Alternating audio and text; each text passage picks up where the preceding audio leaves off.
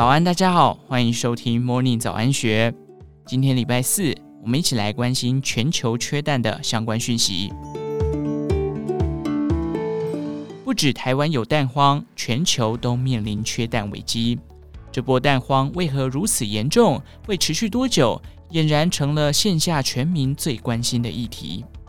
百年食品大厂福寿实业董事长洪尧坤观察，这是历史上禽流感最严重的一波。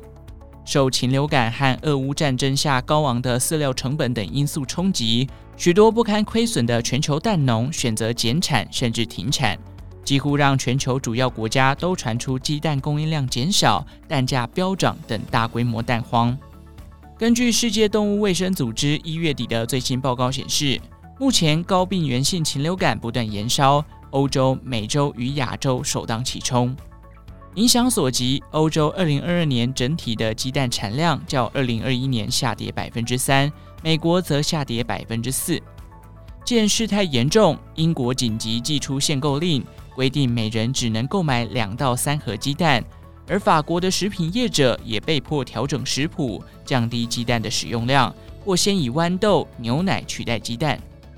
至于亚洲，马来西亚过去作为鸡蛋的重要出口国。二零二二年十一月，却因蛋农减产，出现一点五亿颗的鸡蛋缺口，最后只得向印度分批进口三千五百万颗鸡蛋应急。日本同样受到禽流感重创，已扑杀一千四百七十八万只鸡，连带影响丸龟制面、日高屋、涮奶业等各大连锁餐厅纷纷宣布暂停供应含蛋料理，连北海道知名伴手礼白色恋人都因缺蛋宣布减产。并暂停网购服务。镜头转回台湾，从鸡蛋最新的供需数字，确实可看出目前供不应求的情形。据农委会最新的鸡蛋产销资料显示，台湾蛋鸡从去年十二月约三千五百万只，一路下滑到今年二月的三千一百零三万只，每日产蛋箱数也下跌至十一点二万箱，跌幅约百分之八。反观国人每日的鸡蛋需求量却逐年增加。根据农委会的统计，二零一三年每天供应九点五万箱鸡蛋就能满足需求，但是到了二零一六年增长至十万箱，二零一九年开始需求更一路陡升，如今每日要供应十一点五万到十二万箱鸡蛋采购。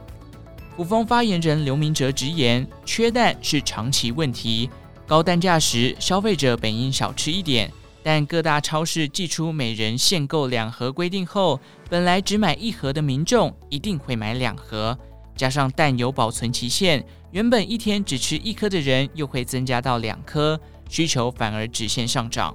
唯有民众不因预期心理囤货，蛋荒才能得到舒缓。雪上加霜的是，冲击全球的禽流感，台湾也是受灾区。这让台湾本就供不应求的鸡蛋市场恐陷入供给量下降的恶性循环。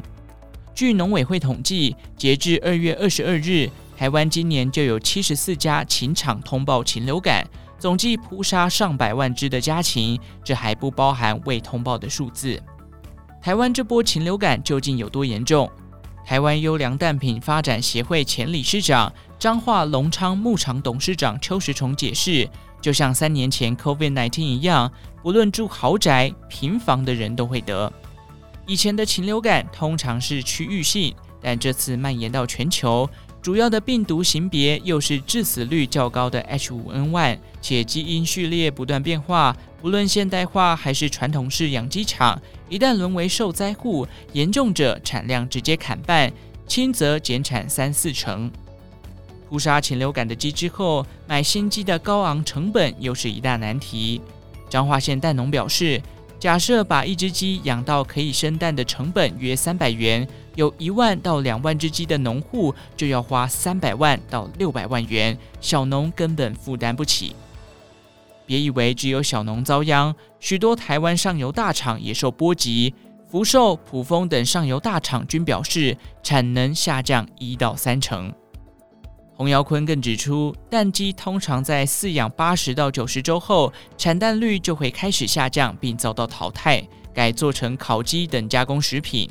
然而，先前农户为降低成本，不想多花钱买新鸡，就会先停止喂食，强迫鸡只换羽，从而将产蛋率维持在七八成，试图延后淘汰的时间。此举导致产能下降，多重因素下才致使如今蛋荒情形如此严重。民众对高单价很有感，但蛋农心声却几乎无人知晓。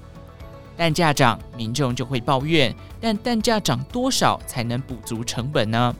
刘明哲感叹，现在管理养鸡环境、进口种鸡的成本都相继提高，即使蛋价提升，也难以补足成本缺口。谈到蛋价，不具名的彰化县蛋农更有话不吐不快。本来饲料贵还能勉强做，现在又有禽流感风险，蛋价又被抑制，自然没人要做。他细数自己的养鸡成本，两年前每公斤饲料约十元，现在涨到十六元。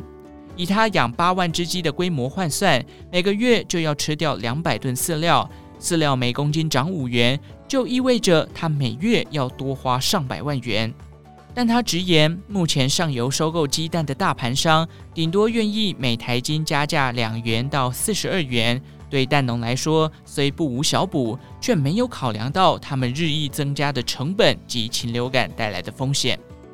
农委会主委陈吉仲除对外表达歉意，农委会也祭出先从澳洲等地专案进口五百万颗蛋，并向加工业者调度鸡蛋冷链库存调节机制。同时增加进口三十万只种鸡，还要奖励把种鸡养大成蛋鸡的蛋中鸡场多进新鸡，填补下游蛋鸡场淘汰老母鸡的缺口。长远来看，农委会更盼能推动传统养鸡场改良，采用非开放式或密闭水帘环控禽舍，减少禽流感传染的风险。但业者表示，台湾的蛋荒未必真能如此快缓解。刘明哲认为，最新一批引进的种鸡复育时间要七八个月，中鸡要产蛋也需要四到五个月，预计最快五月下旬以后才会回稳。洪尧坤则表示，之前的弃养户也不会回来了，要等到新一批蛋鸡长大，加上天气转好，产量才会增加，届时蛋量才有望回稳，预计要等到七八月了。以上内容出自《金周刊》一三六七期，详细内容欢迎参考资讯栏下方的文章连结。最后，祝福您有个美好的一天，我们下次再见。